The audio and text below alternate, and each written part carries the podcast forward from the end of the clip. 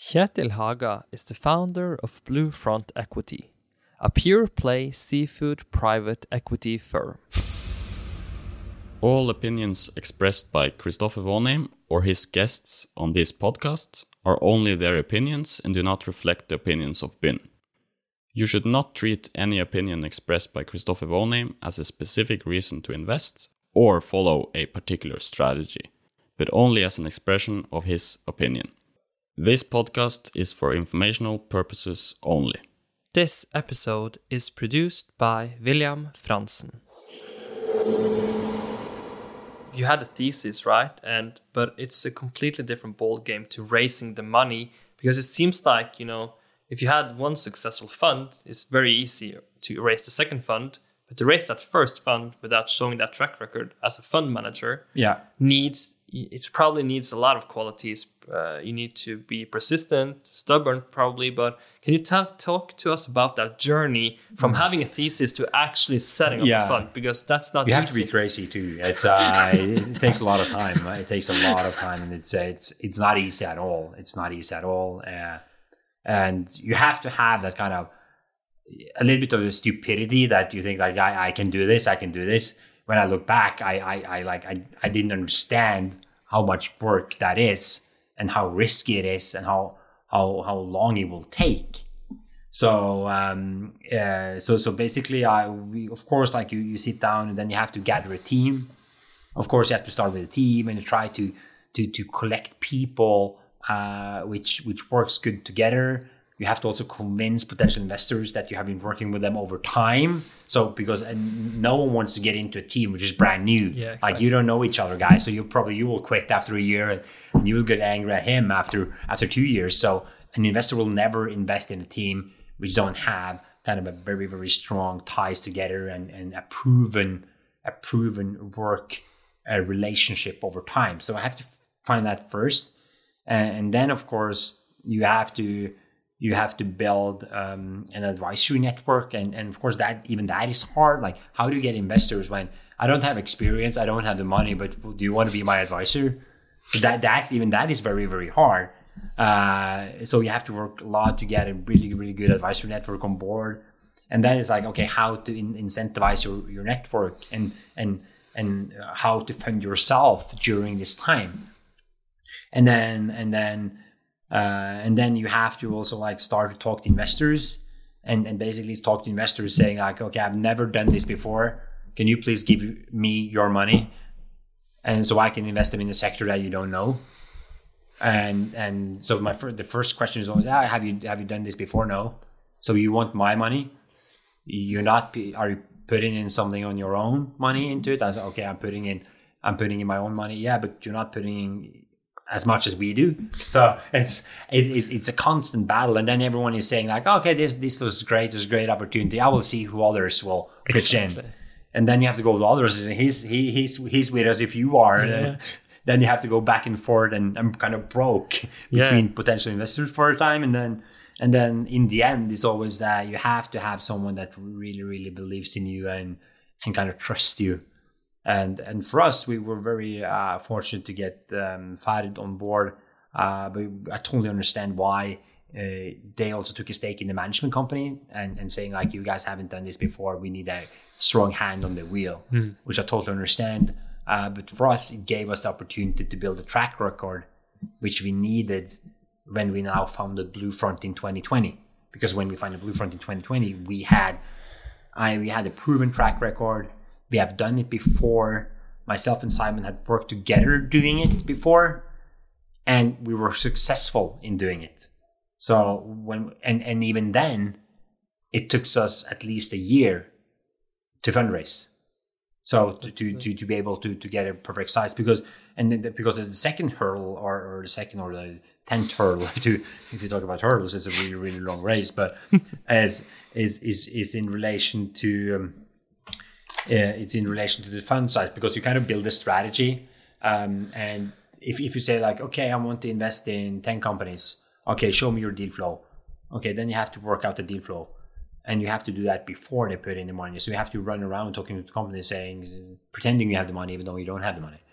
Uh, and then you do that, you build up a deal flow, potential targets, and everything, and then and then you you have a couple of deals like saying that you need uh, say 500 million Norwegian, and and what happened if you only get to 300 in the fundraising? Like basically, it's like okay, I have 300, which is a pretty good success, but I have sold a strategy which is which is based on 500. So because the, and then they, then you go back to investors saying like okay I I can only do three investments not five and then they will say then I don't get the diversity now the um, uh, uh, diversification Yeah. that I that I wanted so then I pull back so it's it's a constant it's a you Yeah. have to be in constant movement and constant talking to investors uh, speaking to them update them on how it's going uh, talking to them about deal flow opportunities and, and, and hopefully maybe do a deal in the beginning uh, and then have to give uh, maybe you give some perks to the investors which are on board 1st and then so there's a constant kind of dealing and, and back and forth for at least one to up to two years before you have the fund closed. And that was the case with us too. It's like from we we uh, we started working with this and it took took us like half a year of planning and then one year of fundraising. So like close to two years before we were were, were like finally closed. Of course like in the end there are tail end on a lot of agreements and Yeah. stuff. So you you kind of have you, you you kind of you like half a year before we we, we closed we kind of stopped fundraising only like working on the investment uh, the investors which which were said like yes but we're, we're doing due diligence and supporting them in different side letters and agreements and stuff so. But uh it's a it's a long journey. I can talk forever about Yeah. this journey. I was actually in a meeting in, in Trondheim the other day talking to, and, and there was a guy uh, from a swedish fund and we ended up talking for two hours only on fundraising and like did you do that? How did you do that? Like how do you think about that? So and it was a really really cool meeting even though we were there for talking about something completely different.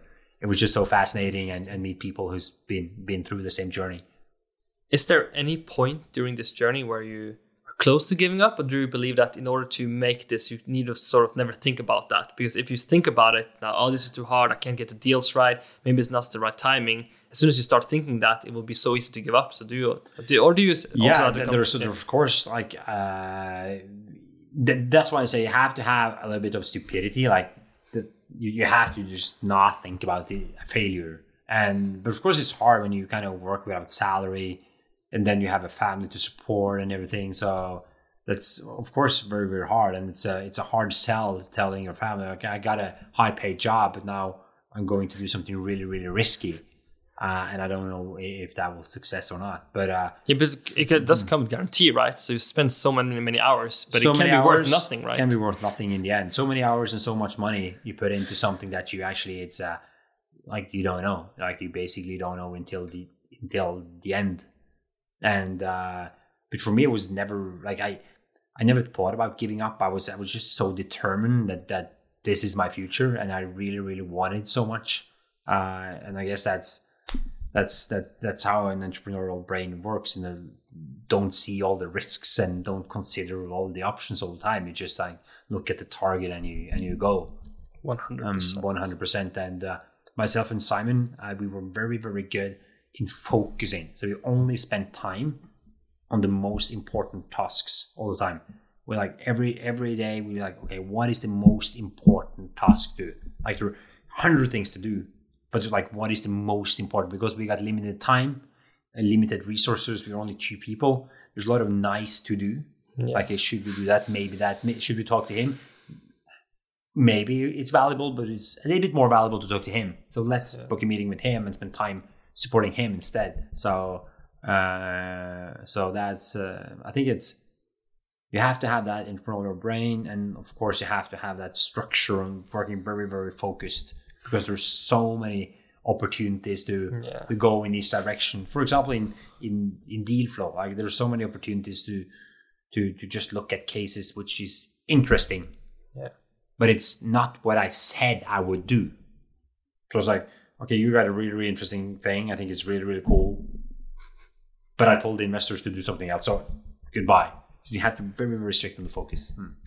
I think it all comes back to the saying that if you try to do everything, you do nothing. Yeah. right? So that just comes back to the point yeah, that yeah that's you have to that's focus. very very yeah that's that's true it, it, it kind of comes back to that and we um, like uh, my partner Simon always say, like fortune favors the prepared mind. So we we, we, we try to do do kind of try to always be prepared on everything we do. We're prepared, and then we try to do less, right? So we ha- we, we we sort out the activities, and then we do what we do. We do really really good, and that's uh, kind of the basis of our success. To to to have uh, that focus and and always be prepared uh, and and um, I think that's like when we come back to investors we we we we, we say something we actually do it and we do it with with with, with everything we have so I think that's one of our success factors building on focus, one main topic is, of course, the investments in sort of the infrastructure piece. And mm. maybe some people who listens don't really understand why you just can't be an investor, invest in the farm, right? Mm. But it's not that easy. So just no. given that, but it's also, I know it's a clear plan why not to become a farmer, but mm. it's not that easy to become a farmer if you wanted to. No, no, no. Obviously, there's a no, lot of money. I think, I think from, from, from our perspective, like, like I said, we invest in the seafood value chain. We try to make the value chain more sustainable uh, because we think the value chain is like you can't always focus on the farming part. There's so much to, to take care of in the whole value chain. And of course, like to have ex- capital exposure towards farming, that opportunity you have in the stock market. Yeah. So so the investors are okay, you invest in salmon farms in the stock market, but a value chain, you don't have that opportunity in the stock market. So that makes it perfect for a private equity structure because I'm giving people exposure to companies they can't get exposure to themselves. So it, and that makes the thesis very very strong. Uh, because it's hard to say like I uh, I will put your money in the stock market, right? It's uh, well, why why should you do that? Definitely. Mm. Well, when you're trying to get the deals done, it seems like there has to be a, an interesting dynamic because probably if a company is desperate to sell to you, maybe that could be not the best sign in the world, right? Yeah. But it's also like maybe the company you want is not for sale. So talk a bit about how that dynamic works because there has to be a seller and a buyer. And of course, I don't know if this goes for the infrastructure piece, but it has to be fair to say that in seafood it's a lot of family owned company, right? Mm. So how does that dynamic work? Finding the right companies, but also convincing them to sell. Which and that's and, and and that's like one of the one of the things that are hard and, and why it takes so much time and why it was like why my background was relevant because I, when I started up as a consultant, I met a lot of companies. So I had a lot of relationships with family owned companies. And that started off when I was 24. So I, I, I, or even, even actually before that. I actually looked back at my resume the other day and I saw that I was actually punching sea lice in a database when I was 13. So I, I had to start, I started like, uh, kind of uh, present that more. Um, but um, one of the uh, um, like that relationship start, goes way, way, way back. And uh, our first investment in this fund, which was uh, Reddox, uh, which was um, actually a company where I was uh, I was cleaning the office of the owner of Reddox when, when I was in high school. So I knew him from then. So a lot of this goes goes way back. So you can't just call someone and say, I want to buy your company. Uh, you have to build relationships over time. And, and then you have to also show that you can create value for them, that you actually have something to bring to the table. And that needs to be more than capital. It can only, it can't be capital because then you have a lot of opportunities as a business owner. You have to bring something more to the table. And we uh, invest in partnerships. Uh, and since we invest uh, as a partner, it's always very good to have a, a good our working relationship and and how how how can we kind of how can we do diligence a relationship? Okay it's to talk to them over time. You say okay you said that like last year. What did you do this year? Okay you're actually a guy who, who delivers what you promise and and and then we build build a relationship over time. So i have to like so my job is basically having talking to a, a lot of companies uh, even though they're not investable right now, but maybe they will be sometimes in the future, or maybe they'll never be. So there are very, very few investment which comes knocking on your door. You have to go out and hunt. And, and, and, and that hunting takes time. It can take years. Sometimes you're lucky, but, but often it takes very, very long time. if you look at the value proposition you have to propose for a company, because sometimes if, if I think about private equity, I think about a firm maybe has like 50 employees, so like have a clear structure like balance sheet optimization, making it ready to go on stock exchange, etc. But this seems like a more boutique private equity firm. no, it's more. Uh, yeah, that's. Uh, I I would say like the tickets that we write are more venture capital sized, but that's because the companies in the value chain it's not very big. So uh, of course, everyone wants to kind of look at bigger companies, and that's kind of the, the trend. And and if you go for bigger companies, they're often more professionalized, and kind of the the things that you do is more tuning yeah. uh, than than what we do. We do growth, so it's basically growth investments. Um, it's not the traditional private equity, with which is like yeah, split uh, split up or buy off Yeah. stock market or put it on or list or split or Yeah. divest or or or or that type of strategy. We only do growth. We only kind of look. We talk to companies and like, okay, you got a strategy now, but if you had if you had if, if money was not um, um, if, if you had money more money would you think differently Yeah. uh, and if money was not a scarce resource how would you look at your strategy then would you would you then consider buying your competitor and then they said like yeah i've always considered that but i never had the money to do that. Exactly. okay but do you think that would be a smart move? Maybe we can do that together. Yeah. so we together can do something that you can't do on your own.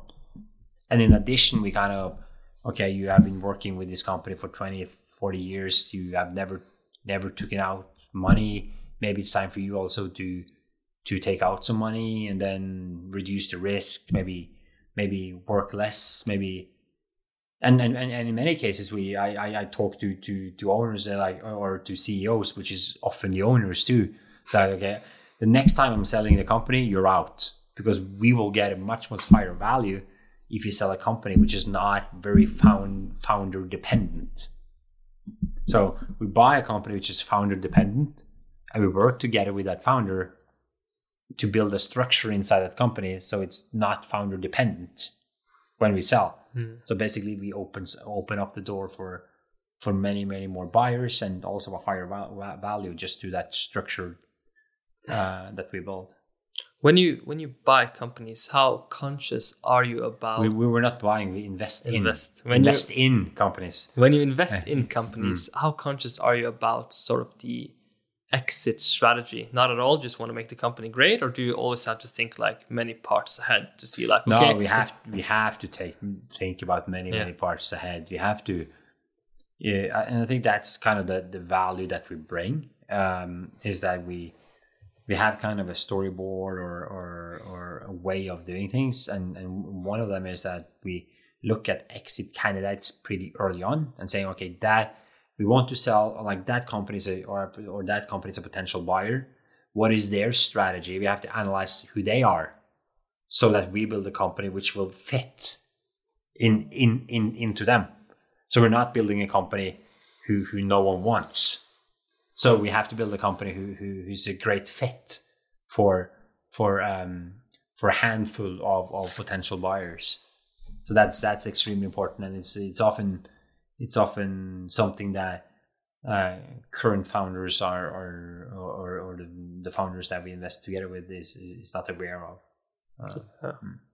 because like you said, the timing aspect is so key, right? So it's it seems likely that you can get sort of get stuck with like you want an exit, but then if you haven't done your homework, suddenly it doesn't fit like the right Yeah. companies, and then I know, so we have to keep that in mind all the time, uh, because if if you do a couple of if you do a couple of investments uh, or buy a new factory or change your strategy or reposition yourself in the value chain, maybe you you will not be considered as a potential object for an industrial buyer, basically because you you did what you did. So so you have to also uh, think about that all the time uh, and, and and try to try to be critical with all all strategic investments and, and see like how does that fit in a potential exit candidate. If you like this episode and the content we create, please head over to our YouTube channel and make sure to subscribe to the channel. This episode was produced by William Franzen.